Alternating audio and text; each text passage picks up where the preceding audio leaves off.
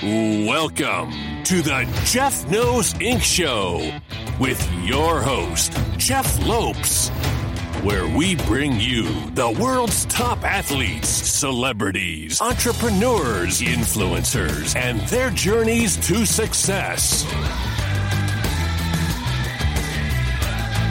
Podcast is brought to you by NordVPN. In today's digital world, everyone's online privacy is at risk of being watched or tracked. NordVPN is an easy to use service that creates an encrypted tunnel that hides your data and protects your online identity. You can easily connect to NordVPN with a single click or enable an auto of zero click protection. There's a reason why NordVPN is the fastest VPN service on the market. They have over 5,600 servers in 59 countries. They make it easy for you to connect up to six different devices on every major platform with such ease. Right now, NordVPN is offering plans starting as low as $3 a month. Plus, you get four months free just by visiting www.nordvpn.com forward slash JKI. And at checkout, make sure you use coupon code JKI. That'll give you your discount plus your four months free. That's www.nordvpn.com forward slash JKI. We are live. We are live on the Jeff Knows Inc. podcast. I'm your host, Jeff Lopes. Super excited to have on today Ian Wendt. What is up, brother? Not much, man. How's it going? It's good to be here. It, it's going to be a fun conversation. I, I yeah. was just talking on prior to air. He has a little Canadian connection in there, which is nice. His wife's from uh, dual citizenship, but she was from Calgary, uh, Alberta, Canada, which is pretty awesome. Have you been there before? Oh yeah, dude. Yeah, I. It's funny because I we'll get into this. I'm originally from New York. My my dad is actually from Columbia Falls, Montana, and that's where they that's where they my family's currently living right now. Um, right where he grew up actually. But what's funny, dude, is prior to meeting my wife and going to Calgary, all I knew about was like I don't even know what direction it is, but just Alberta, Al, like just like plain Alberta. So I always, in my mind, I always thought Canada was just this like flat wasteland and and uh, like like Cardston. Like all I ever really knew was Cardston. Right? That's that's very American of you to say that. I know, dude. I know. terrible. But there's a reason why I'm saying that because it is it's so true. And I want to kind of expose that right now because I think everybody thinks that that doesn't really understand Canada. But oh my gosh, dude, Calgary is probably one of my favorite places on the planet. I absolutely love Calgary. It's uh it, not only are the people just incredible there, but it's so pretty and it's so oh, clean. Yeah. Like, dude, that's that's the one thing I noticed too about it was it is so clean. It is such a clean city. And uh no, we I've been there, I've been there many, many times. I haven't been there in a while now because of, you know, things going on. But yeah.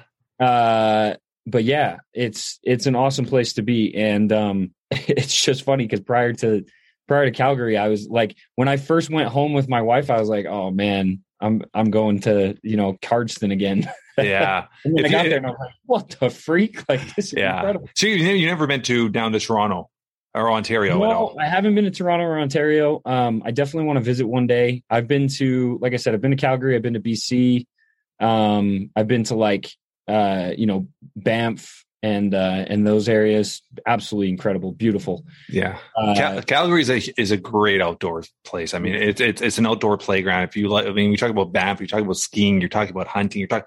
It is outdoor heaven there. And then when you're yeah. dealing with Calgary itself, the city, it's it's it's developed so much. It, it it was it went through a really great developing stage because um, all the obviously the oil rigs and everything there. It was it was really heavy populated, and then it kind of died out a bit. In the last year and a half, they're pushing it again, and you're seeing the population growing, the, the house economy growing. Like Calgary is is is is changing again, and it's, it's a I mean, in Canada, it's probably top two, three places to live in, right? It's absolutely beautiful. Toronto's different. Toronto's more, they say Toronto is almost like um, a replica of Chicago without the violence and a little cleaner.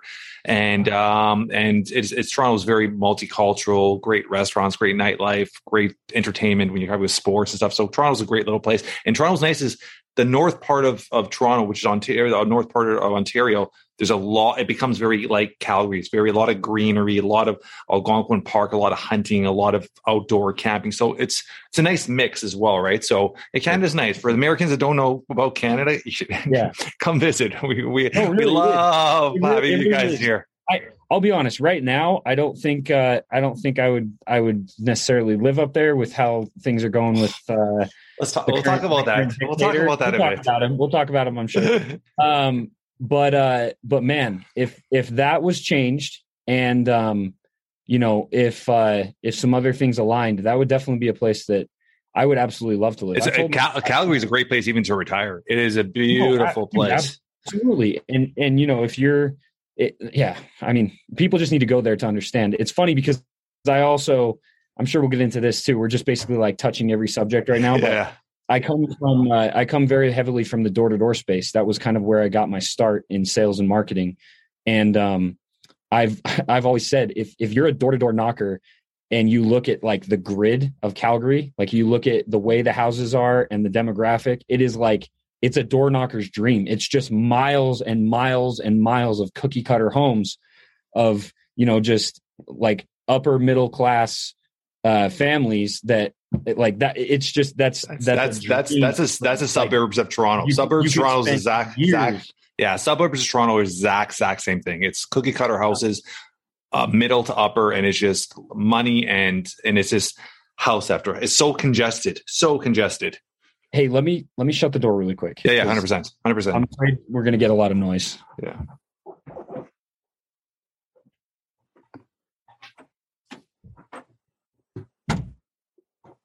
I apologize, man. I thought that was shut. No worries. I'm just marking it down for us to cut. Edit it a little bit. Yeah, yeah, yeah. yeah. No worries. Um. Anyway, yeah, it's it's uh Calgary's awesome, dude. I absolutely love Canada, and truth be told, it's it's probably one of the like really the the number one thing that sticks out to me every time I go back to Canada is just how how kind the people are. The people really are some of the kindest people on the planet, and it goes to show, man. Like my wife is a freaking saint. Like there's yeah. there's not a person on this planet that doesn't like Maddie and that, that she doesn't have a single enemy because yeah. she's just so kind. Yeah. Like to the point sometimes where it's like it makes it just makes me look like an asshole because she's so thoughtful and so. Kind. I mean, I probably am an asshole. no, I'm just I'm just saying that it feels like me and my wife. How long have you guys been married for? So we've been married for about eight years. Um, seven years technically. It'll be eight, but yeah, she's uh she's incredible. We've been together for ten, I think. 10, I just I just I just passed 19 years marriage, and we've been together. For, wow. Add another seven on top of that, dating on and off for seven. So it's time flies, man. How old are your little ones? So I have one uh, little boy. He's three years old, and I have uh, a little girl, and she's one. Miles and Sloan. Yep. Miles yeah, yeah. or Bish, uh, Bish, Bean and Squish is Bean how people squish. Go. You said they're, they're, sorry, they're one in. You said one in three.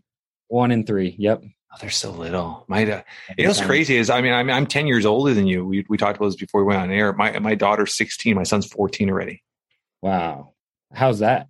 Amazing, amazing. I, I've I've I mean I wrote a book called Entrepreneurial Dad. I mean I've I've I've kind of mastered the whole fatherhood thing. Where I mean my relationship with my kids are super super tight where i get home from the i get home from work and and they're from the office and they're my gym partners. We go to the gym every day together. We're all we're always together. We have such a great relationship and they're they're incredible kids that from day one i've kind of taught them this work ethic and and and and stability and and a purpose where I mean we get home my 16 year old daughter has dinner ready has clothes clothes in the washer and the dryer like they're they're so responsible and they're and they're they got this work ethic which is incredible. I mean my daughter she doesn't have to work but she wanted a job. We got her she's working on a farm. She's 16 working on a farm part time in the evenings and and on weekends. And I'm like she she's enjoying it. She does track she does dance all kind of stuff. My son plays baseball so it's been uh they're great kids. So what would you say is sorry cut you off. Go go go go.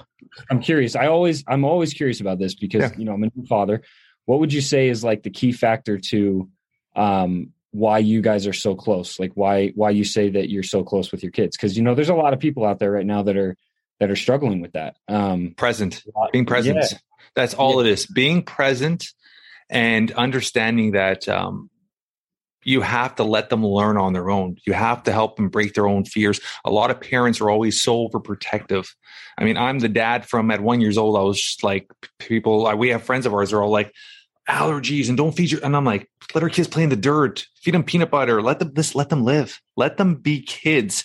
And at the same time, teach them, teach them the values, teach them what stuff. And then, and on purpose, we did from day one, uh, we introduced fitness from a very young age to them to the point where they're 14 and 16 they go home they don't play over fight over video games they fight over who's on the treadmill. So fitness has become a huge part of their life their lifestyle activities stuff like that. So one being present. I mean if you got only you're a busy entrepreneur if you only have half an hour a day turn off your damn phone be present. Get yeah. them out of their environment. Take it don't just sit at home with them. I'll take them out for a bike ride take them for a walk like just be present doing things with them keep them active. Um, make sure that they are aware of everything that's going on in your life. So be very open with them. Me and my wife are always open with them. If we're going through issues, if we're going through struggles at work, we tell them so they're aware of everything that's happening. So they're they have that attention where they they it's not them sensing something's wrong. They have understanding that hey, mom and dad, this is what they're going through. So we're very open with them. And I think another thing which I've done from day one is um when I get home, I reset myself. I mean, it's so easy to get home and have a shit day or somebody cut you off in traffic and you're pissed off and you walk in with a shit look in your face and automatically that, that, that intention, that, that vibration, whatever you want to call it, automatically passes throughout the house. And the rest yeah, of the night, everybody's in a shit mood. Yeah. But you walk in, you reset yourself before you walk in, take a deep breath and, and walk in with a smile. Everything, if the night's a great night, right? Hey, quick question for you. Are you someone who wants to be fit, healthy, and happy? And what if I told you you could get your dream body by simply just listening to a podcast? I'm Josh. And I'm KG, and we're the hosts of the Fit, Healthy, and Happy podcast. Listen, we get it. Fitness isn't easy. Carbs, no carbs. Just stop, okay? It doesn't have to be that complicated. And that's why we made this podcast. We get straight to the facts so you can become your best you. So the way to check us out is click the link in the show notes or search Fit, Healthy, and Happy podcast on any of the major podcast platforms. We'll see you soon. Yeah, you know, it's interesting you you say some of that stuff. I actually just I just had a uh, a conversation with a couple people. So I was I was down in a in, at an event um, in Utah this past weekend called uh, um, Vertical Union, and it's basically it's a two coaching groups. Um, if anybody's familiar with Rob Bailey, who is the founder and CEO of uh, Flag Nor Fail Apparel Company, and yeah, also, yeah and then he's also a rock star. He he you know he has like uh, a bunch of uh, albums. He's if anybody's seen the movie Southpaw and they and they've heard that song Beast, you know I'm a mother. Beast. Yeah, yeah. I won't swear because I don't know what your audience is like, but they uh, and I also don't swear a lot, but they um he's the one that's screaming Beast. So that's Interesting. that's Rob Bailey, and then the other one is uh, the Muscle or Keaton Hoskins, who's part of Diesel Brothers. Okay. And uh, so they both have their own coaching groups and they kind of came together to do this event. It was an incredible event, but anyway, uh, the probably the most impactful conversation that I had was actually with um, Travis Bott. And so, if anybody doesn't know who Travis is, he's uh, he's a super successful investor, but he's also um, very very proficient in like the crypto and NFT space, specifically okay. NFT, I believe. Um, and I've known him for a while. But anyway, we were we were kind of hanging out in the green room, and I just I asked him the same question. I I always ask my friends and colleagues about parenting because I think that's something that gets really really overlooked when it comes to this because you know everybody's so concerned with well what businesses are they running and what you know what are they doing as influencers or what's this or what that? And it's like very few people actually ask us about our parenting and our kids and things like that. And so i always try to be intentional about that when i'm with people because i want i want these guys to know like I'm not super concerned with your business as much as I am with like I want to get to know you as a person. You know what I mean? Like that's yeah. how you make friends. It's not just I don't yeah, want to just hundred percent, hundred percent. Yeah. So so anyway, I said Travis, what's you know what would you say? Because he's the he's a girl dad. Um, and I I'm probably in, wrong about this because my memory is terrible, but I believe he said he had three girls. And I said, what is you know what would be your number one um, piece of advice as far as being a father goes, and just like parenthood in general? Right? Just just overall general advice, kind of like what I asked you. Yeah. And he actually said something that will stick with me for probably the rest of my life, and I will definitely, definitely implement it with my kids. And it goes along with what you were talking about. He said, he said, stop raising your kids. You know, we as parents are taught to raise our kids.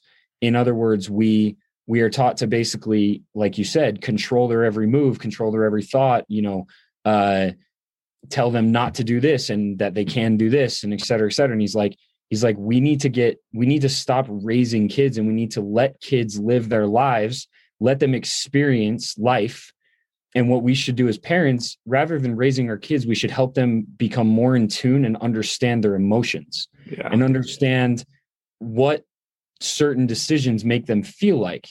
And I said, well, elaborate on that. He said, well, because, you know, rather than help them make their decisions, let them make their decisions and then and then step back and say, how do I feel right now? Are yeah. these feelings that I'm having getting me closer to becoming the person I want to be, or are they getting me farther away? And then because of that, I can they'll they'll then be able to say, okay, well, this decision is not a good one, right? Yeah. This decision is not one that I want to make. This is not something I want to do. This is not the direction I want to take in my life. And um, he said, just help your kids become more in touch with and more and more understanding about the emotions and the thoughts that they have. Exactly. And and then going along with the other thing you said, he also said, and be open with them and and you know allow them to be the ones that are making the decisions because accountability yeah. I mean, accountability is probably not only the number one thing that we should be teaching our kids, but it's also one of the biggest, and, and we can talk about this later or whatever, but I think accountability is probably one of the biggest uh, crisis that we have right now in the world is the lack of accountability. It's what's caused, I believe, 99% of the problems that we have in society. And, you know, so he gave me a simple example. He said, you know, my, my daughter is turning 16 and i said okay i took her you know i took her for a drive and i said if you get a's i said i said basically i said you're going to get a car when you're when you're old enough to drive it right if you get a's this is your car if you get b's this is your car if you get c's this is your car if you get d's this is your car so so he said in this way you know i'm not making the decision for her. If she gets the crappy car it's not my that's her decision. She made that decision and now she owns it. And i was like man that is such a good example of how you actually you know build um how you teach kids to be accountable. Yeah. and then followed up i apologize this is longer but no. followed up so i had someone else. Then after that uh, rob was talking about his brother who is a father. And he was talking about how when he tries to get a hold of his brother his brother's like nowhere to be found. And he's literally like his his ceo or, or coo or something like that. And he's like it's ridiculous. Like i'll call him i'll text him and i'll be like everything is burning to the ground. Where are you? And there's no answer. And he said the reason why is because he's Family with his time. kids yeah yeah and what and what he told rob was he said he said i wear hats i wear a lot of hats as we all do as entrepreneurs yeah. and he said he said the number one piece of advice that he ever gave him that his brother ever gave rob is when you are doing something, wear that hat. Yeah. So he said, when I'm the COO or CEO, I can't remember, he said, that's the hat I wear. Yeah. When I'm at home and I'm a father, that's the hat I wear. I don't wear the CEO hat while I'm being a father, and I don't wear the influencer hat while I'm being a CEO, and I don't wear the investor hat while I'm being a father or a CEO or an influencer. It's like I am I am wearing the hat that I am in that moment. And dude, I got to tell you like it's that is something that that also has stuck with me even just last night we were on date night me and my wife and and we went to the movies and there was a super pressing um, video that i had to post for a charity donation thing that we're doing right now and you know i had to I, I literally remembered that and i was like no i'm wearing i'm wearing the husband hat right now like yeah. And and so i'm not going to post a video i'm not going to I was going to walk out of the theater and get it done and then come back and i was like nope that's this is how it's, you uh, how I describe that, and it's something I, I, talk about a lot. And I even I think I wrote it in my book actually. It's um it's the non-negotiables. So when you're looking at your schedule every month, you slap into your schedule. I actually, and people think I'm people that don't know me when I first tell them this think I'm I'm whack or I intentionally put time in my schedule for my wife. I t- intentionally put time in my schedule for my kids, and you call them non-negotiable, and those are locked in. And I got I, I'm with my kids from two to three no matter what, that's my exactly you said your hat. That's my time. Everything else doesn't matter at that point. And being intentional right. with sticking with your non-negotiables because it's so easy to be like, I got to get one more phone call at the office and, and run a little late. Run. It's so easy to do all these things as an entrepreneur because you're you're so goal driven. You you want to succeed so badly, but you have to understand that there's non-negotiables. And if this business is so important to you you'll find a sacrifice. You'll find a way to sacrifice. Whether you work later start earlier sacrifice what you have to sacrifice and, and when it comes to sacrificing, I always say there's two things. When you're looking at your schedule, there's a ton of things I guarantee anybody could but really study your schedule. You'll find there's a shitload of things that shouldn't even probably be on there that you could mm-hmm. probably delegate to. And then when you're looking at also your schedule, there's probably a ton of people in your life that really shouldn't be there as well. And they're wasting your time as well. So really understanding how to eliminate those things is so, so, so important. I want to ask you something before I forget. Um, your children, are they dual citizens as, as well? Uh, that's a great question. I believe so. You believe so? Come on, Dad. My wife knows the answer to that question. I'm, I'm pretty sure they are, though. Okay, uh, be, that's a good thing to have. I think just because she's a dual citizen, they are citizen. They are as well. I, am like, were they born? Were they? Bo- they were born in the U.S. Obviously, so that might not be. You might have still have to apply for it. But look at that. If they're not, I would if, just if look not, into it. I know she's applying for it. Good, good, good, good, good. It's always I good to have. I remember her talking to her mom about it. I just yeah. don't remember if she was saying they are now or we were working on it. But yeah. Um, so it, it's interesting you say what you just said too about the the schedule and everything because I, it's kind of the same thing that I always say when I um so prior to all of this I had a I had a full marketing team like I I ran I ran an entire marketing team, um, and we were so and and I also ran all the sales training and leadership training for a for a major sales company. But with my marketing team specifically, I had a couple people who, um, like my director of marketing and uh, and my my lead designer. There was something that I was constantly telling them um, when we were trying to like figure out priorities and like you know what needed to get done and, and what could kind of sit on the back burner and everything. And I, what I always said and what I continue to say today is there are things that you should do and there are things that you could do right yeah and and and what i've always tried to focus on most is when i'm when i'm coming up with those things that i'm going to do every day it's like okay these are all the things that i could do but these are the things that i should do. Yeah. And i'm always focusing on the things that i should do. Once those things are out of the way then you can start knocking down the things that you could do. Yeah. Um, because you know again as an entrepreneur like you know this there's a billion things and and, and there's a billion things and then as every hour of the day goes by there's more that gets stacked up on top always so always always I, always you know i think it's uh i think it's something important that people need to um for sure that people need to to to recognize but, yeah. let, us talk a little bit about ian growing up in new york. Sure yeah. What, oh, like do you have any siblings I do. Yeah. I'm so what, what part of what part of New York did, where you, did you grow up in? So uh, I grew up in upstate New York. Okay. Um, this yeah, this is gonna be th- this is gonna be a heavy one for you, Jeff. Okay. So I uh, I grew up in upstate. I was born in Middletown, New York. Um, and uh, I had one brother. Um, his name is Kyle. So I, I'm I'm three years older than him. And uh, by the time I was three, my my dad and my mom were actually divorced already. Um, and my and for the next like few years we we were we shared they shared joint custody of me and my brother. Um and then when i was about seven my dad remarried uh, my stepmom who he found through uh, church. And basically from then on that's where my other brothers and sisters came from. Now the i'm trying to think how to like transition this. So my mom uh, my mom suffers from paranoid schizophrenia. Okay. She actually is uh, right now, as we speak, she's actually homeless in Vegas. She lives literally in front of the Cosmopolitan, mm-hmm.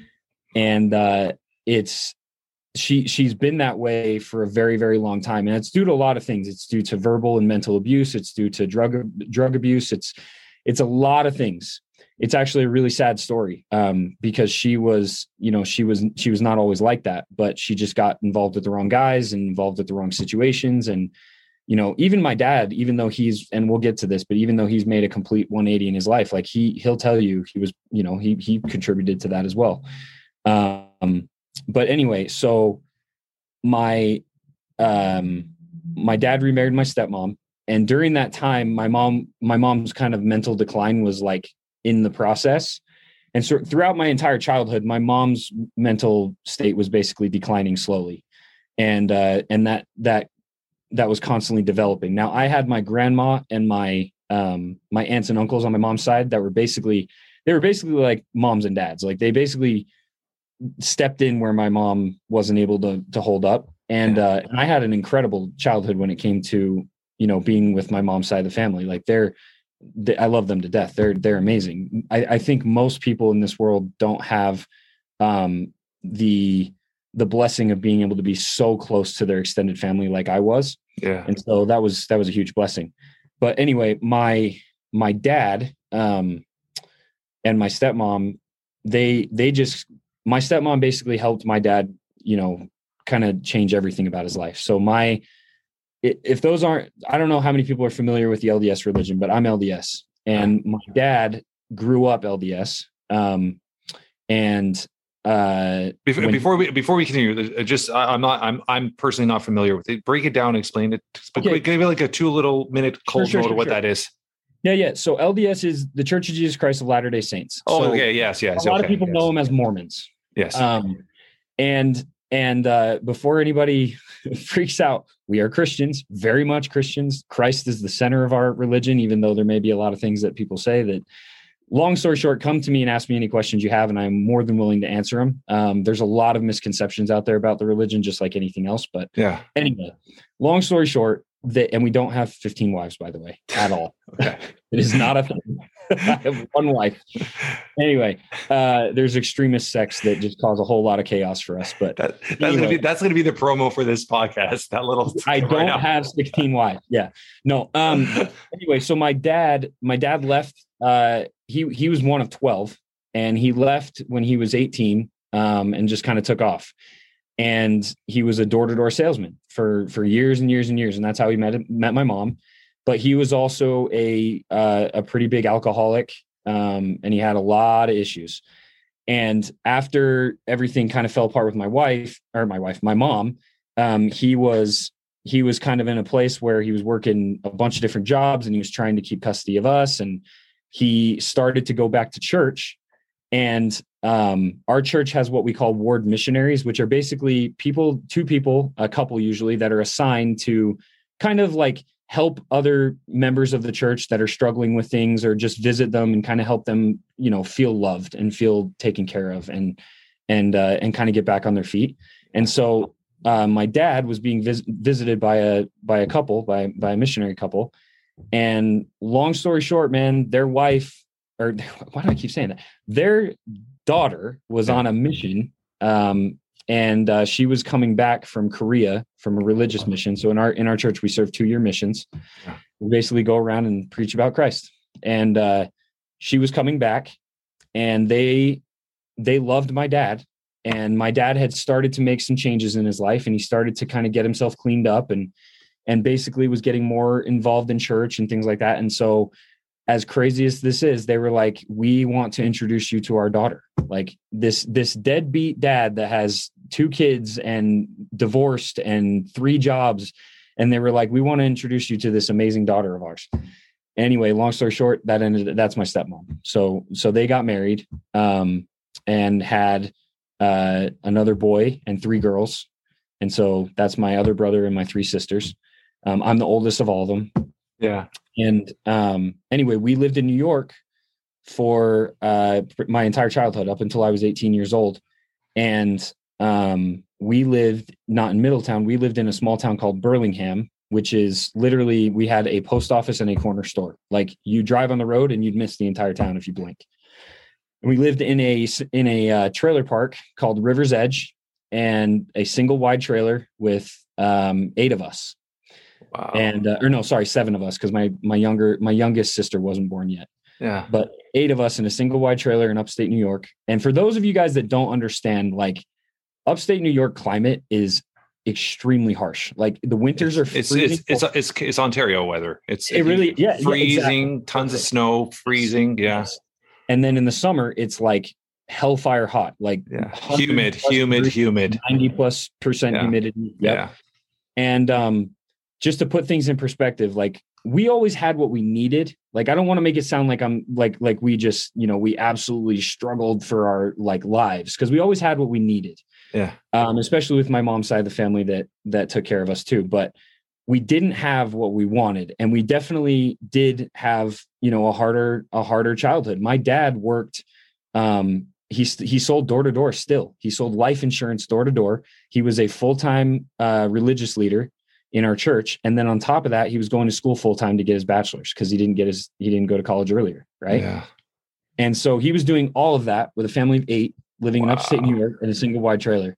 In probably one, and, and I didn't even realize that realize this until after I left. But that trailer park was like a a really rough area. Like looking back now, I'm like, oh yeah, that was probably like the meth capital of upstate New York. Like it was bad. yeah.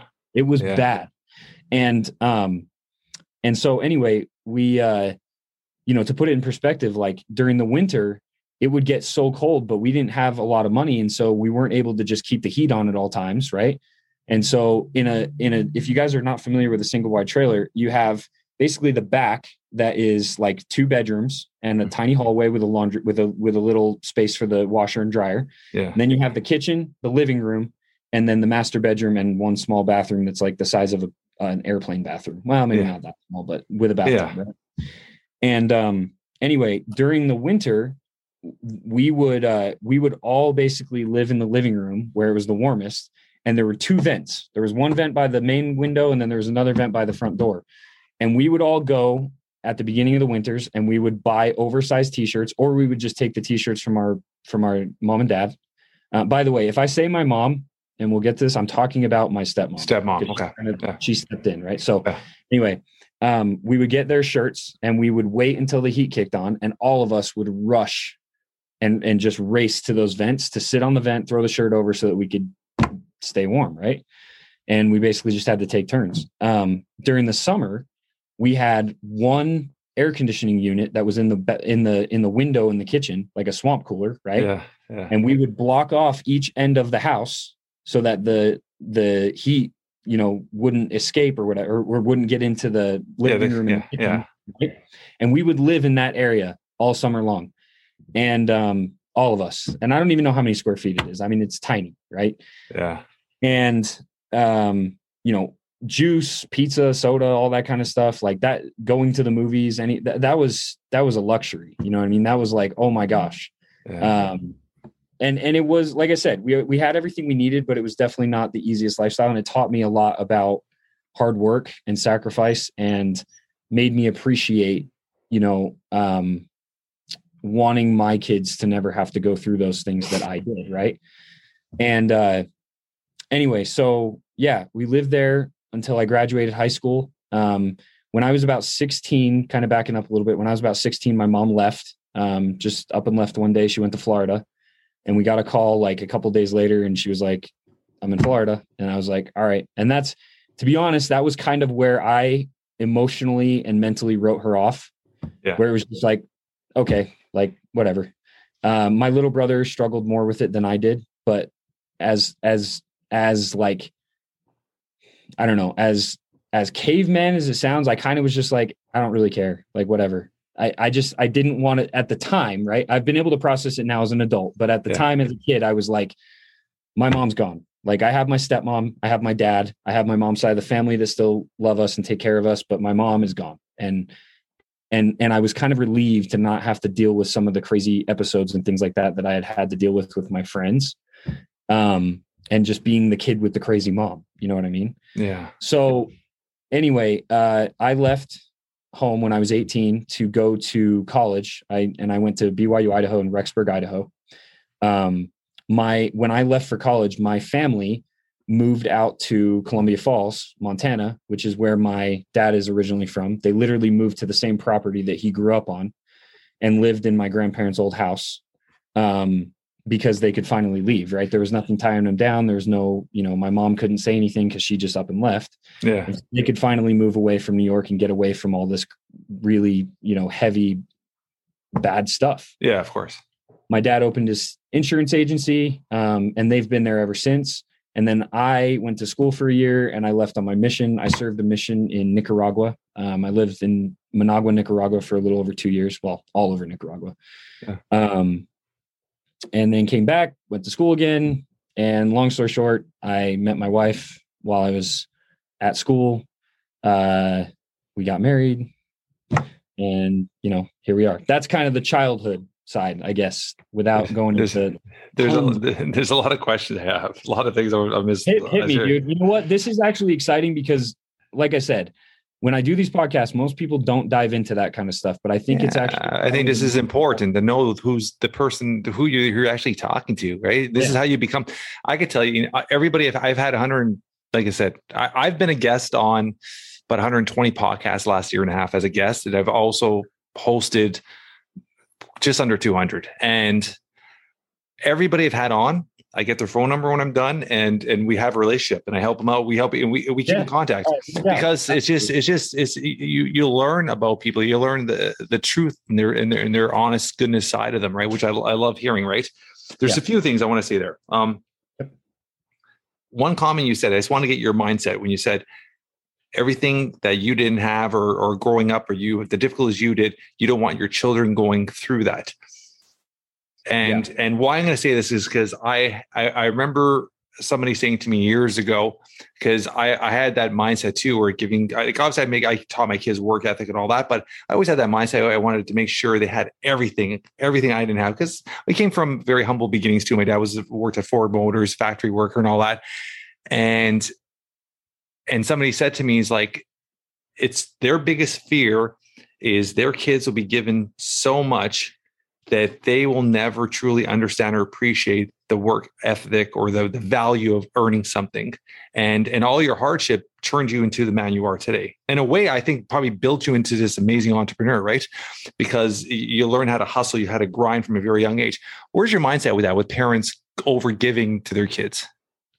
Yeah no that's a great question. I think there's definitely a a thin line as far as um you know what you give your kids and what you make your kids earn. I like the the parents that just give their kids everything they want. You know, they have a freaking Escalade by the time they're 18. They're, you know, they have literally everything that they've ever wanted the whole time growing up and they never have to work anything for. I think that's a terrible, terrible approach. Yeah. And I know a lot of kids that have turned out just eh, the the sense of entitlement that comes from that that you yeah. that you instill in a child because of that is unreal. Now, there are those few cases that get everything they want their whole life and they still understand that okay, if I want to continue to have this, I have to work my butt off and I but it's a I, I feel like and this is just my opinion, this is not facts or anything. I try not to speak in total absolutes, but like I feel like that's very few and far between. Most kids that are that are given everything they want from a very early age, I believe end up um, being very entitled and very dependent and that is the last thing that i want for my kids. So when i say when i say i want to make sure my kids never go through the things that i had to um i guess what i really mean is i want them to experience uh what it means to work hard and i want them to experience what it means to have to go out and get their own and like you know go out and kill their own so that they can uh, have what they need and provide for the, even themselves as kids right? Like if you want to be able to buy an ice cream at school like go out and do this so that you have that money to be able to go and get it for yourself right? Yeah um it's, it's that, provi- that provider mentality right?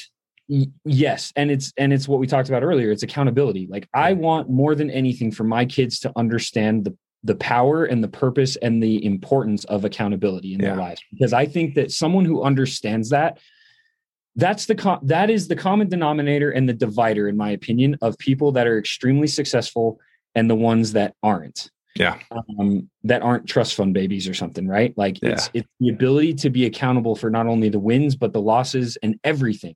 And understand that everything that happens to you for you is because of you.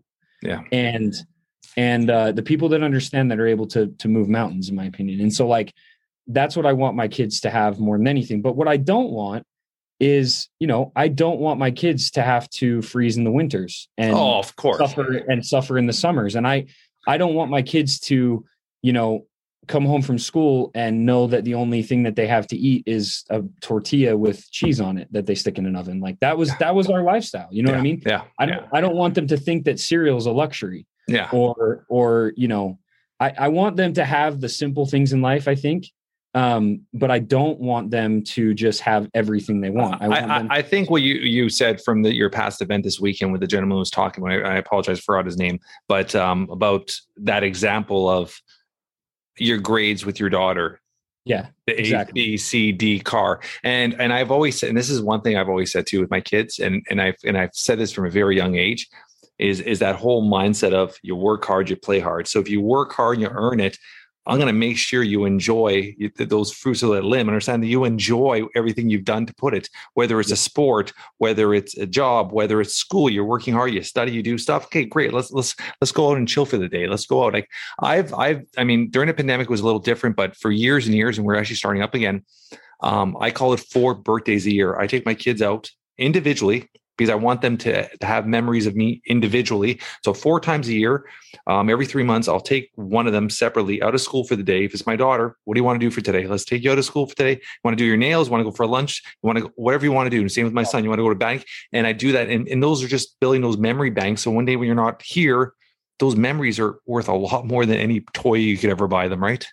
Well, yeah, and and I think you know there's an there's a they say you have to they, they say you have to have, have money to make money, right? Yeah. I, I think that that's not just you can you can apply that to a lot of things other than just yeah it's an entrepreneurship. It's like for for a kid to understand um the importance and the luxury and and the enjoyment of having things in life they also have to have those things so it's like it's what i said with travis like his kid is getting a car no matter what you know, a lot of kids don't even get a car. I didn't yeah. get a car. Are you yeah. freaking kidding me? I have I rode the bus every single day until yeah. I freaking graduated, right? So like I never had a car. But at the same time, like they will have a car no matter what. They will choose which one they have. But by having that car, it's still going to show them, hey, this is a lifestyle that I want to live. This is a lifestyle I want to maintain to be able to just say that I'm going to have a car no matter what, right? Yeah. And uh and and they're going to work towards that with the understanding and accountability that came along with the lesson that he's teaching them. So that's kind of that's kind of what I want my kids to have as well. I want to create opportunities for them to earn money, to earn um, you know, things or or or be able to go out and achieve I, I don't know. I just I want them to feel um what it's like to to achieve, you know, to achieve 100%, 100%. Yeah. It's funny you're saying that because I I my mom used to work at a daycare and for two summers 14 years old and 15 years old i worked the whole summer at the daycare where my friends were all out partying and having fun and yeah. all day i worked for two summers at a daycare just literally tagging along on on trips and just organizing the kids and helping make meals and stuff. Two full summers.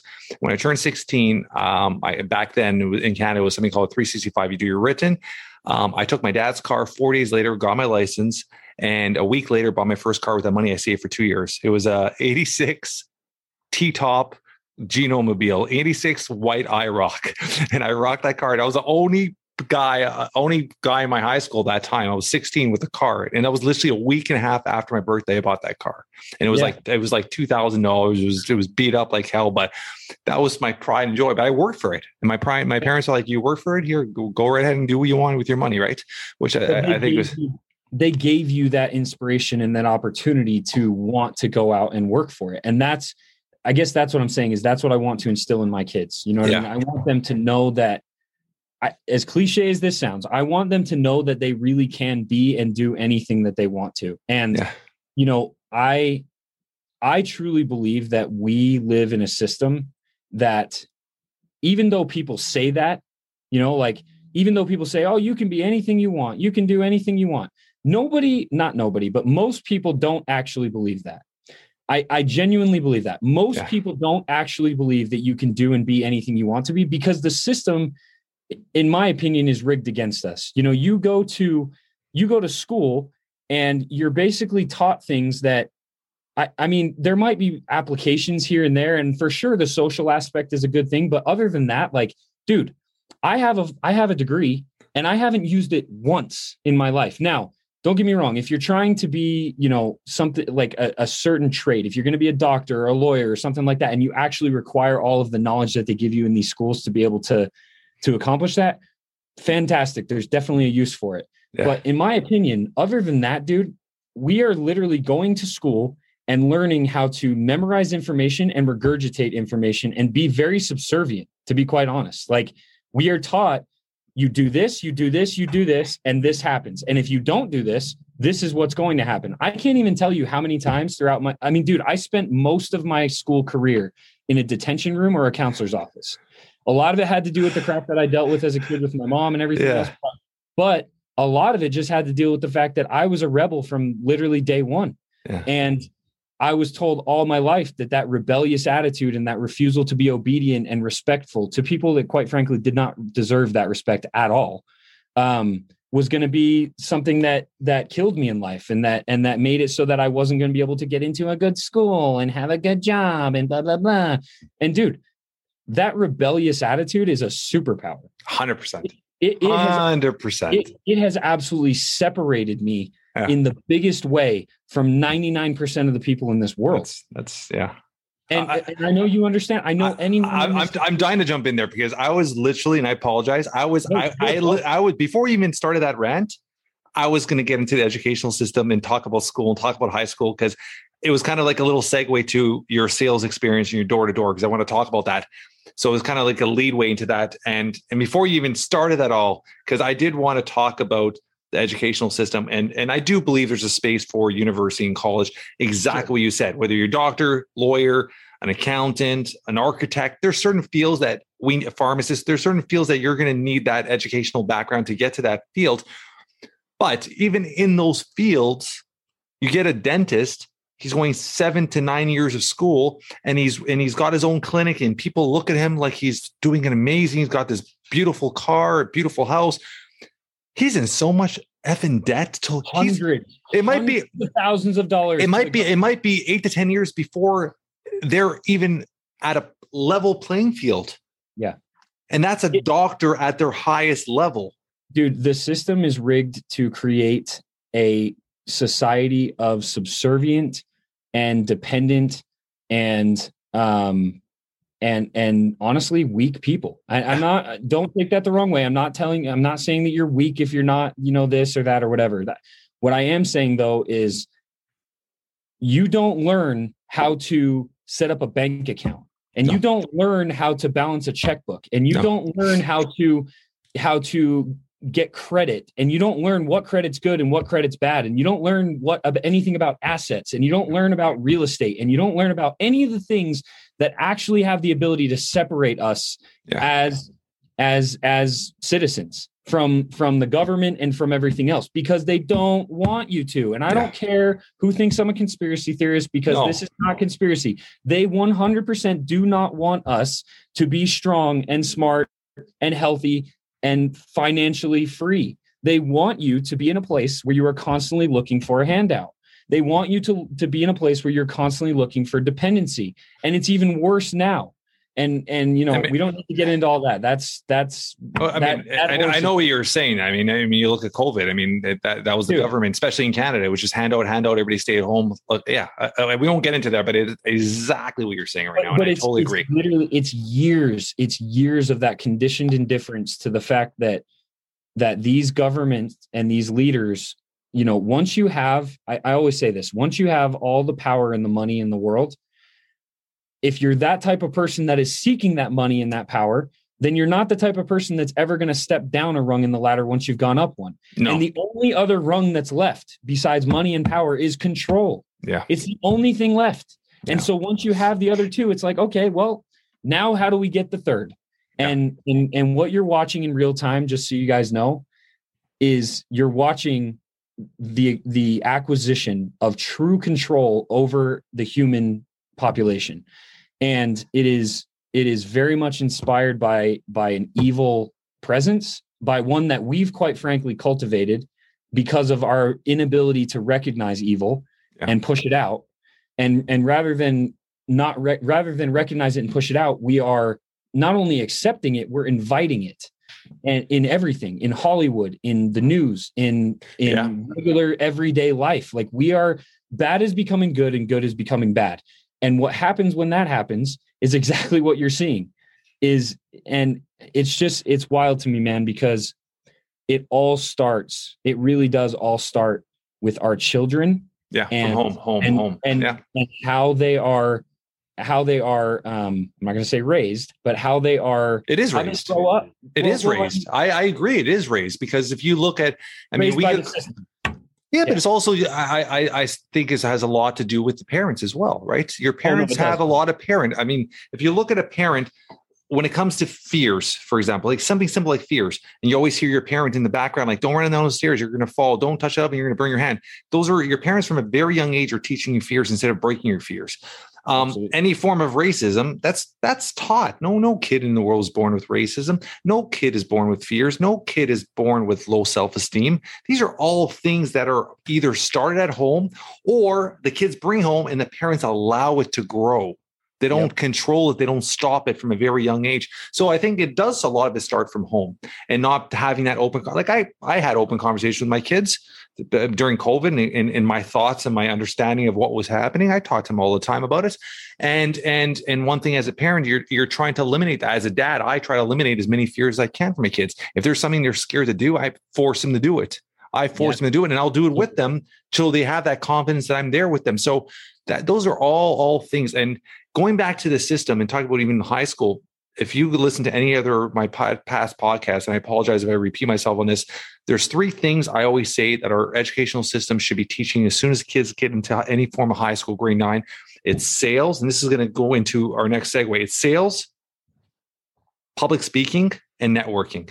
If you taught those three skills from, from grade nine to grade 12, when kids we would have so many more entrepreneurs. We have so many more successful people, so many more leaders just by teaching those three skills right through high school. And it's something but they don't teach. Why they don't? Why do you?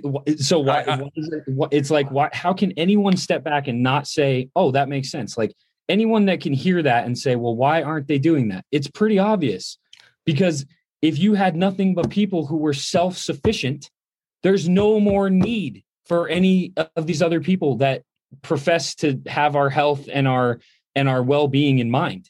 Like yeah. it, it eliminates it eliminates the need for that right? And so before you go into the next yeah, thing i just want to say one more thing too 100% yeah.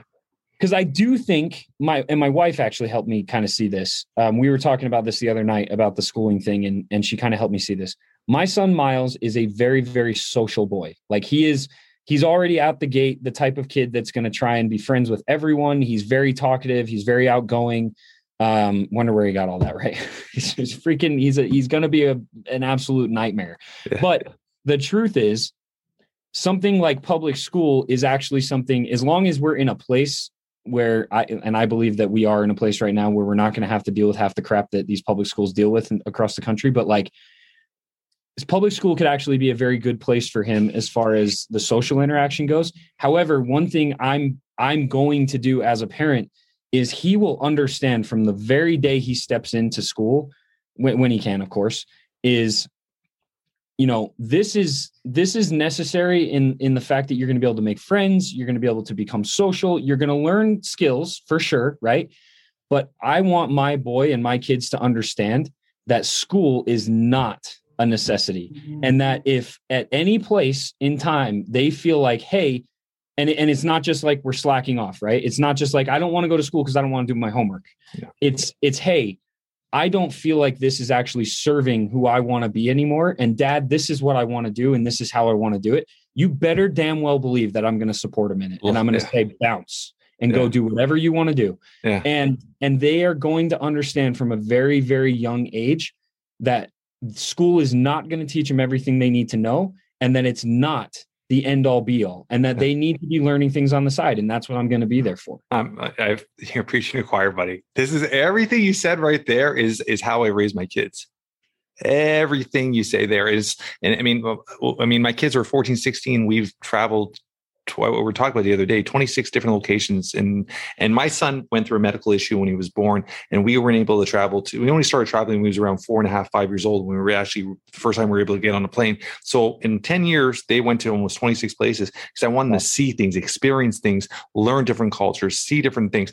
I think is so so important and also build those memories with with us that i always say that because I always have that mindset of living with no regrets, doing everything you possibly can now because there's no purpose of tomorrow. There's no even no unknown. We don't even know we're going to be here. As soon as you walk out your door every day, it's a blessing if you come back home. Everybody should understand that, right? So doing everything you possibly can.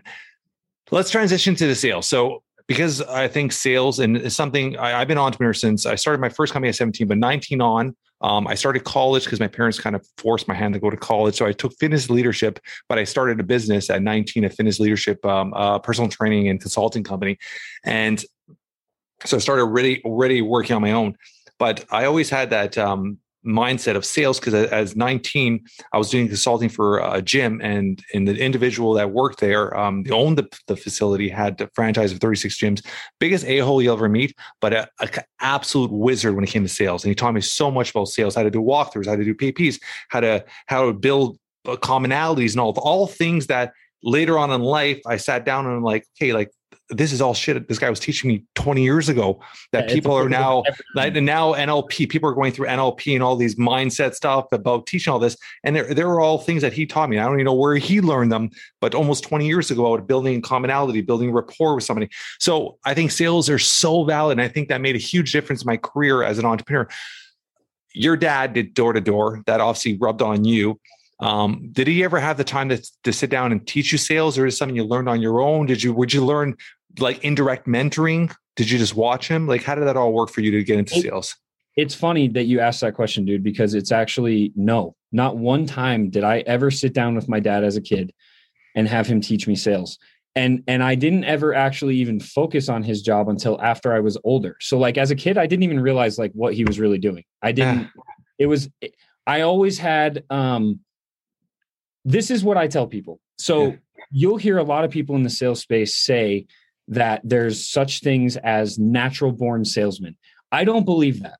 yeah I don't believe that you're just born a salesman. Now, what I do believe and what I will say is that there is a such thing, um, there is a such thing as a natural born communicator or a natural born um, influencer or or a natural born um, I'm uh, thinking, I'm thinking of the word right now, but there's there's a certain word I'm trying to think of. Is I mean, there's people that have that a charisma, charisma. Like certain Yeah, people yeah, have a like charisma. like a- they have a yes. little that that glow to them that attract people, right? Yes, but it's also very much, I believe it's also very much developed in your childhood Yeah. when you're around people who are like that. So, like, even though I never sat down and talked to my dad about sales, I was always around a man who was extremely charismatic, extremely good at relating to people, extremely good at, um, uh, you know, being being able to influence and and sell. Quite Yeah. frankly, right? Like, I was always around somebody who was able to do those things, and so even though I didn't realize it as a kid, when I started getting older, I realized that that was something that definitely rubbed off on me from my dad. Not the sales, like not the ability to sell, just the ability to do the things that really, really good salesmen have to be able to do Yeah, those qualities right and so um what so so to be honest dude when i started school i didn't want to want to go into sales or anything. I actually i started out as a film major. I love movies. I'm like obsessed with movies. There's pretty much every movie on the planet i've seen and i absolutely love movies. Yeah. and i was like and, and it's still even to this day it's like a huge bucket list item for me to be able to to direct a movie to be able to to write and direct a movie. Um and uh anyway so that was my that was my start. When i came back from my mission um two years later i realized okay maybe that's not you know maybe that's more of just kind of like a dream hobby. It's not really something that i want to build a career on. And so um when i was in school my first year back i got recruited to sell door to door. Um and and prior to that i hadn't thought about sales at all. I mean i did just spend 2 years literally doing like talking to people every single day and and i don't want to say selling because you can't really sell people christ but like you yeah. know that's i was knocking on doors and talking to people about jesus christ every single day for 2 Yeah. years straight right which is a huge part of sales, the communication aspect. huge huge so that that definitely like refined the qualities that i had already had from my childhood and just from being around people that were like that like my dad Yeah, um, when the opportunity presented itself to sell, I actually, after I heard the guy out, I called my dad, and my dad told me not to. My dad actually said, "Don't do it," because the door-to-door industry uh, is it can be an extremely lucrative and extremely um, a, a huge opportunity. I mean, you make more money. You know, I was making six figures a year working four months a year That's Like- crazy.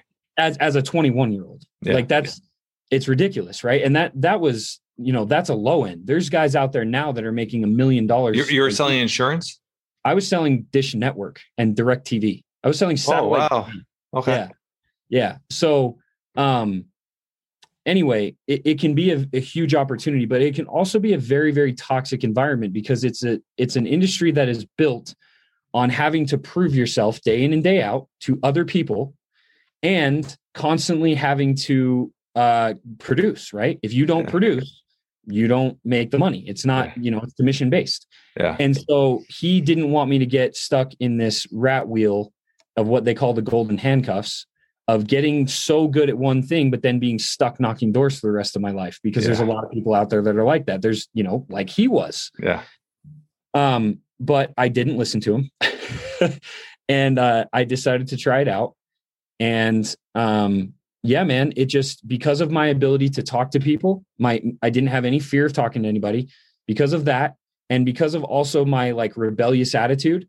You know, I didn't really put this together until actually a few years ago where I started to realize the reason why I was so okay with being told no and it didn't like bother me like it does most people is because of my rebellious attitude. People would say no, and I'd be like, all right, F you, I'm going to the next person. Like, screw yeah, you. I don't yeah. I don't care if you do it, like whatever. Yeah. And I'd move on.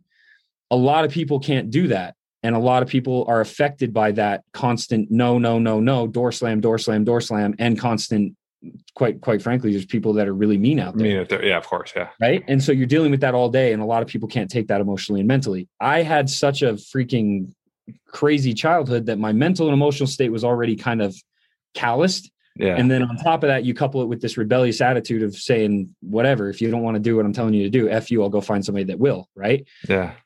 It made it so that I was able to be very, very successful very fast, like right out of the gate. I sold my very first day, I shadowed a guy for like a half an hour and then I went off on my own and sold the first three doors I ever knocked. And people were like, what the hell? Like, who is this kid? Right. Yeah. And, and so it just, from then on, it just, it absolutely took off. Um, and uh, I knocked doors for about four years uh, straight.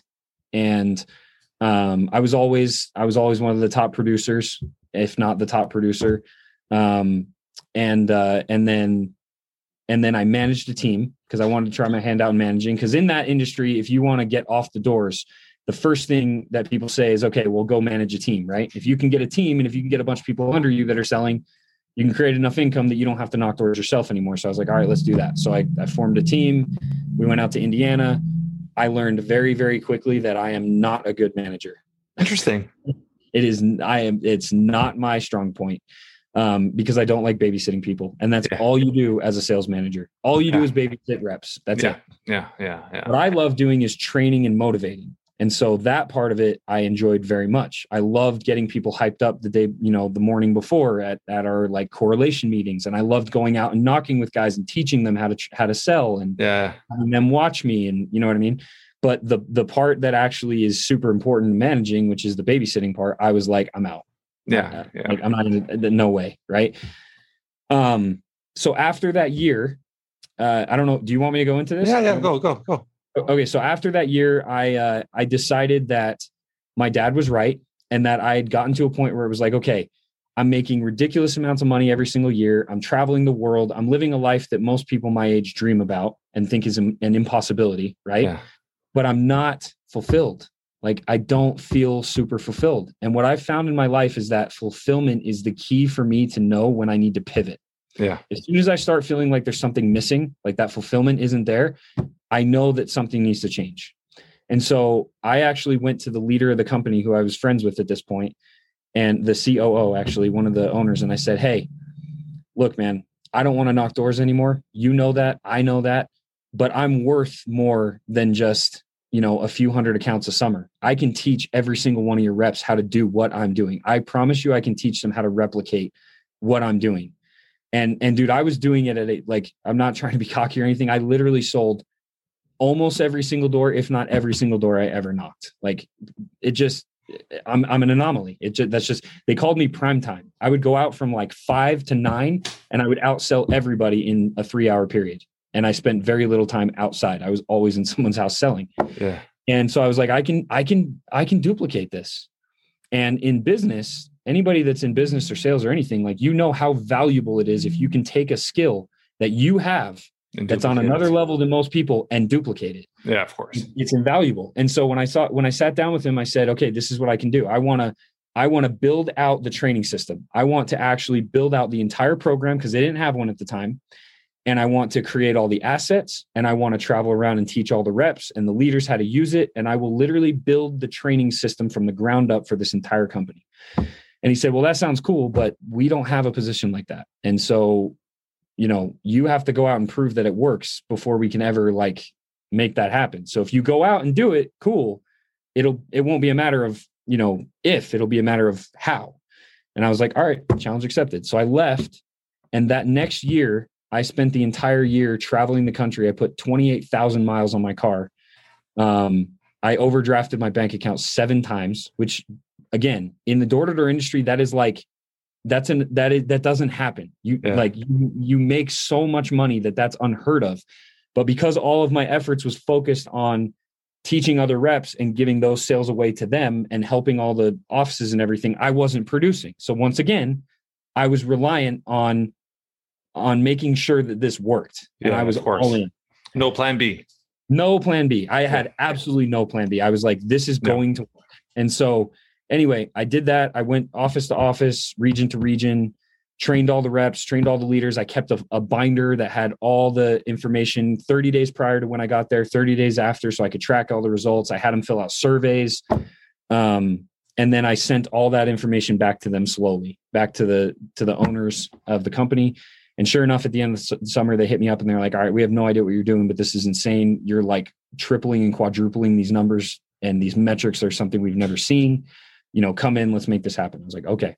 So I went in, created a pitch deck, pitched it to them, and then for the next two years, uh, long story short, I built out their training systems. I was in charge of all that. Eventually, I took over the entire department, and I had my own team, and I was over all the sales training, leadership training, and then um, a year after being in charge of all that, they also rebranded the company and they knew that I was very active on social media. I've been very active on social media for like 15 years now, like very, very long time. And they knew that. And so they were like, you know, what do you know about marketing? And because at the time their CMO was not doing a good job.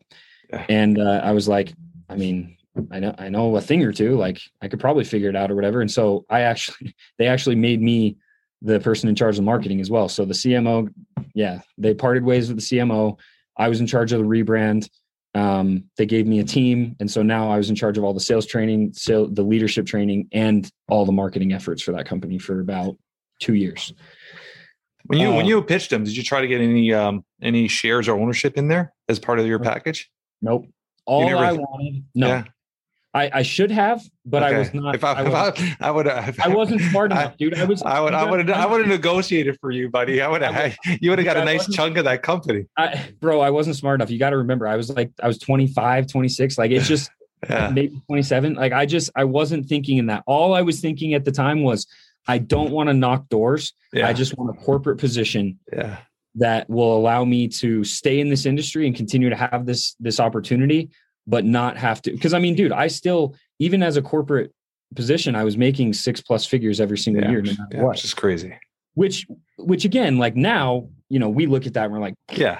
that's nothing. But yeah, but you're also in your 20s and you're free. Exactly. You're not married. Yeah, it's it's money, man. It's good money. It's good money. Well, and, and it's funny you say that because that's actually the exact year that I was getting married, which is why my back was against the wall, and I was Yeah. like, I'm going to make this work.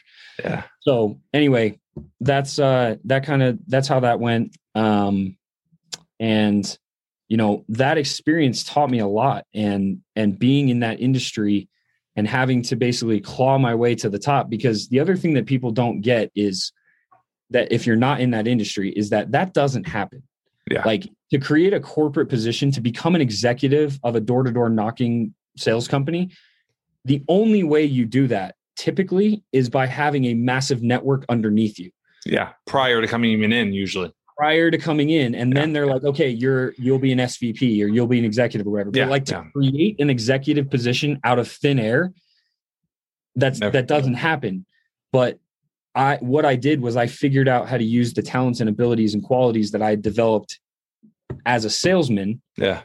to then climb the ladder within the company and and make myself valuable in other ways but still be able to stay in that same you know quite frankly bubble of opportunity Yeah. Yeah. What- yeah. you know which is what it is and i i think uh the the the valuable lesson to be learned from that and it's something that again goes back to like the accountability thing we live in a society where people believe that they can negotiate before they add value Yeah. And- Yeah. A hundred percent. that's not how it is No, If- if at all. one- At all. and and that's what that's what i knew going into it is okay if i can add enough value here and it's to the point where it's literally invaluable. Like I can negotiate anything I want, but I'm not going to negotiate until I add that value, right? Yeah, yeah. Eh, which is uh something. I mean, that's just a lesson on his own, right?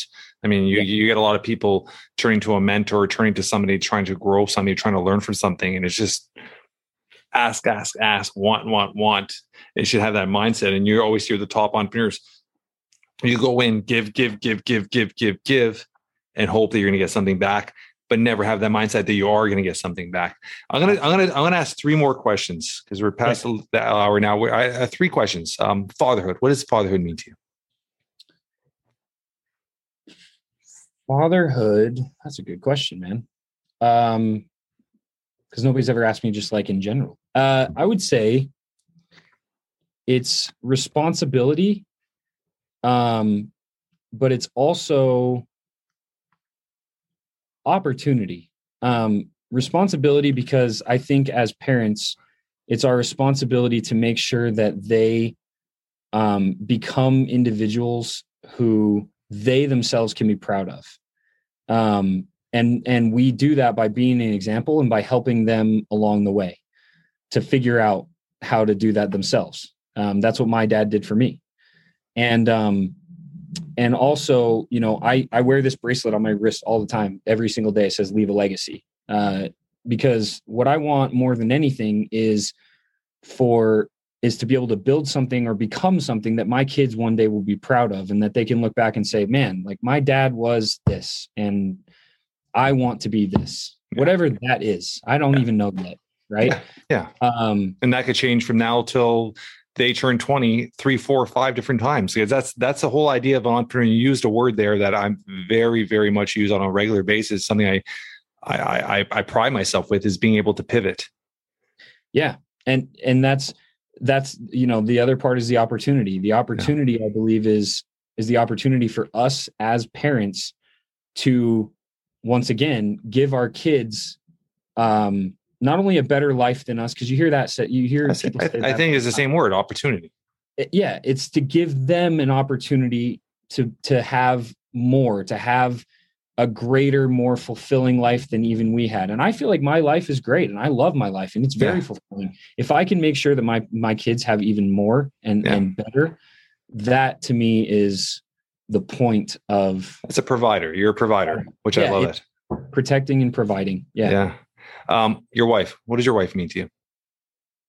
Dude, honestly, my wife is is everything. Uh, my wife is. Huh. How do you put that in words? My wife is my not only my greatest support, but she's like the one person in this world that understands me better than anyone else and is willing to understand me better than anyone else.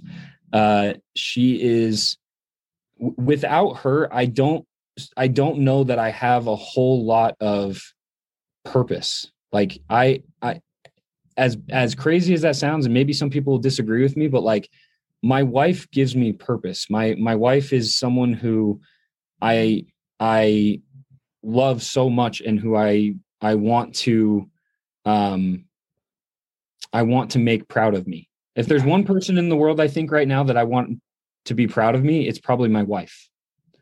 Um, and as your kids get older, that'll become them as well. Yep. Yeah, yep. I love it. Sure. I love it. Yeah, when they can process being proud. yeah. Uh, let's one question I wrote here, and I usually don't even. I, I, never take notes. I don't know why I was writing notes today. Um, coming from a field that you wanted to be in, that you loved, and you still have a passion for. Top five movies top five best movies that you absolutely love. Oh man, that is such a freaking hard. One. By the way, it's funny you say you took notes because I've had I can't tell you how many people have said that those exact words. Anytime I speak, anytime I train or coach, everyone's like, I never take notes. Like I'm usually just kind of processing things, but yeah. pages anyway. Uh, movies, holy cow, dude! You put me on the spot. There's so many. Um,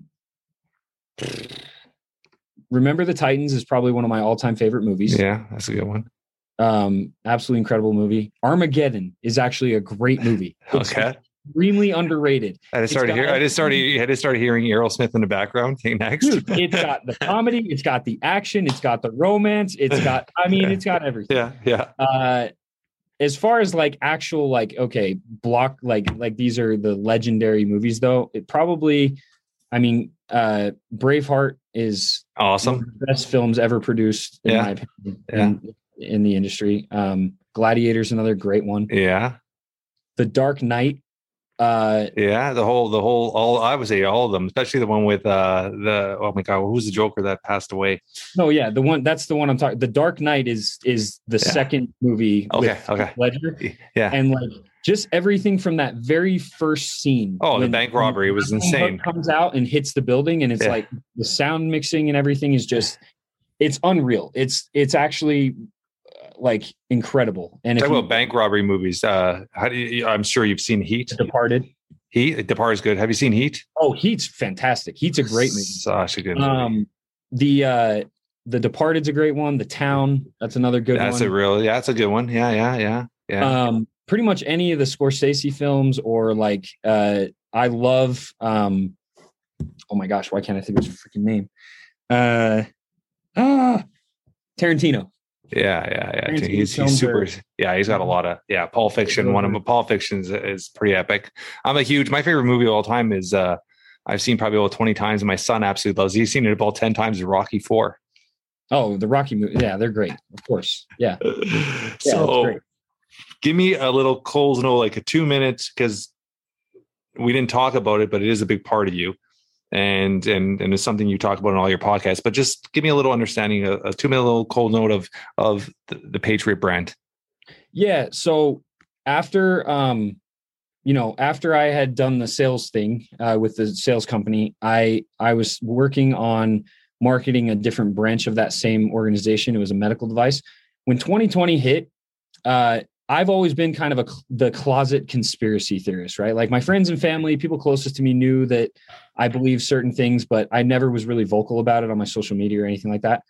When 2020 hit, that's when I first of all, that's when my boy was was, you know, he was like a year old and uh and when I saw the riots go down, um when I saw the the stuff that was happening that the news wasn't reporting on, the bricks being laid at the buildings, obvious obvious manipulation of our our public and our society to turn us against each other i i couldn't not speak up anymore. And and so i had built a pretty successful platform at the time. Like i mean even you said like you saw me on dropping bombs like all that happened prior. Yeah, and and um i genuinely thought that i was going to burn everything to the ground. I really thought people were going to think i was crazy and it was like everything you've built for freaking 10 plus years on social media is going to go gone yeah, my wife said the same thing but it was like i can't not say anything uh, not just for myself but also because if my kids grow up in a world that is absolute chaos and one day they say what did my dad do like i want to be able to Yeah. say you know what i may not have made a massive difference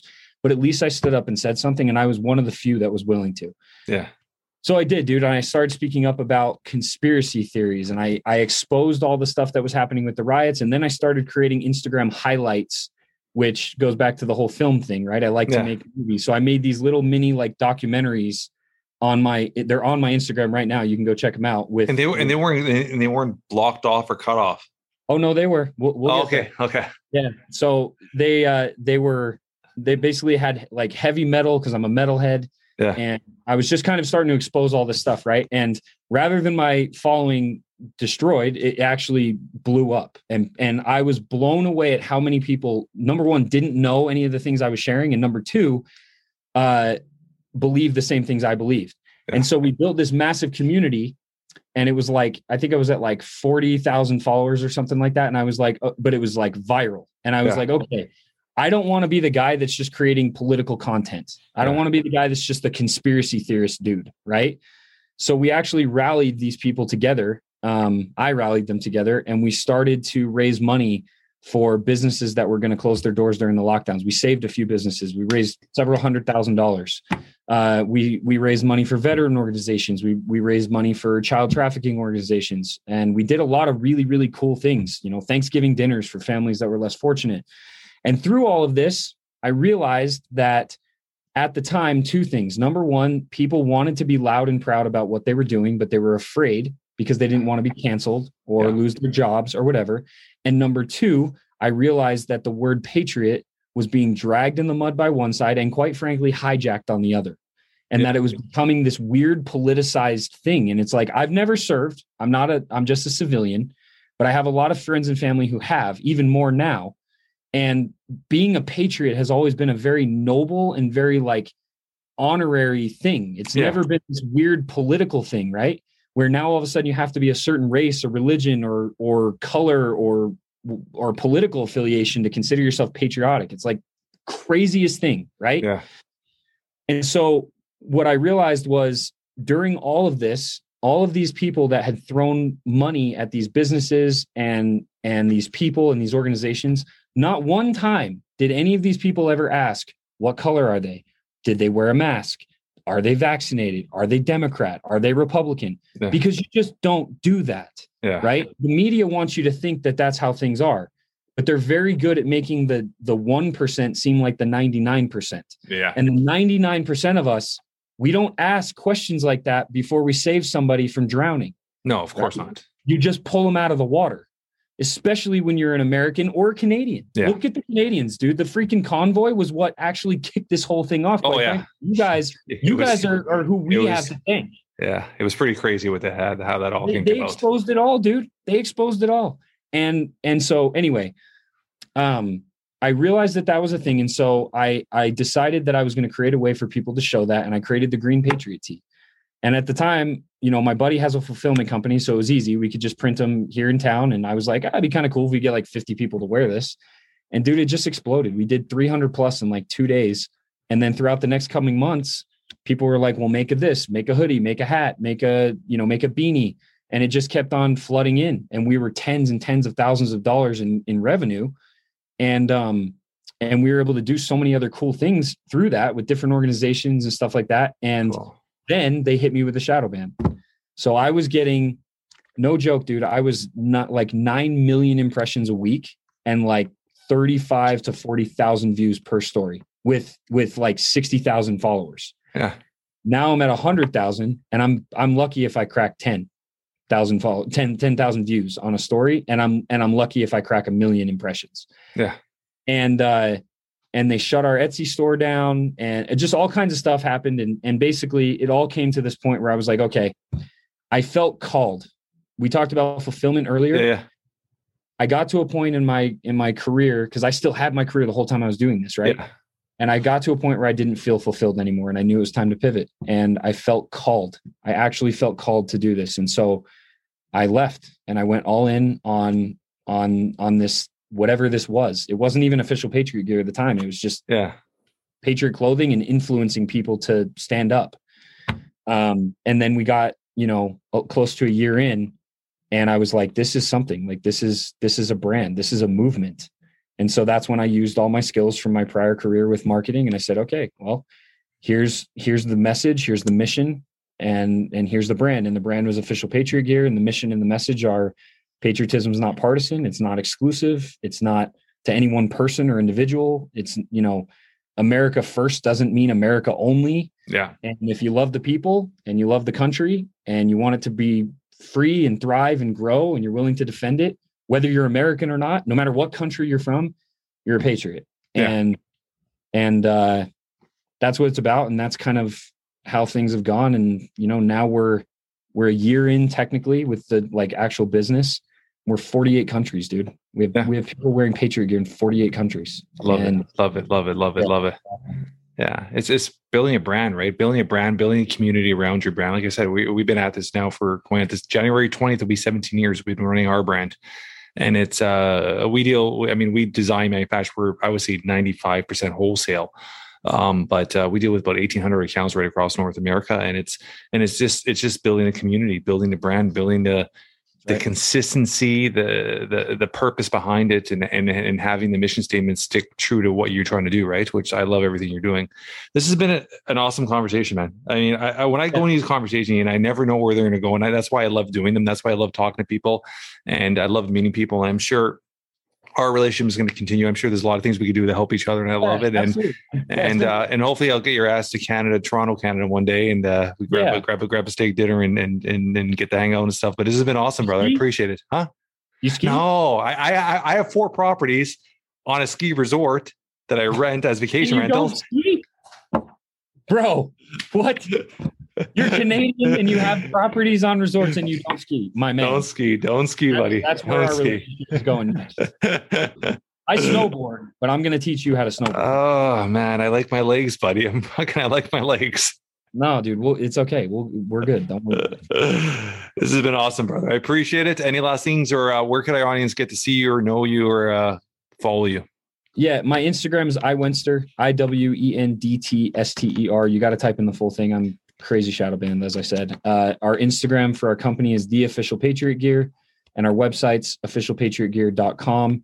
You know, so if any of that resonates with you guys, grab a t-shirt, grab a hat. Uh, it's all super high quality stuff. You're not buying garbage that's you know just direct to garment or whatever. Like it, you're gonna wear it all the time, um, and help us spread the message. And uh, I'm also going to be starting my podcast pretty soon here, the Patriot Podcast, as well as my coaching group, um, Patriots Providers, or sorry, Protectors Providers and Patriots.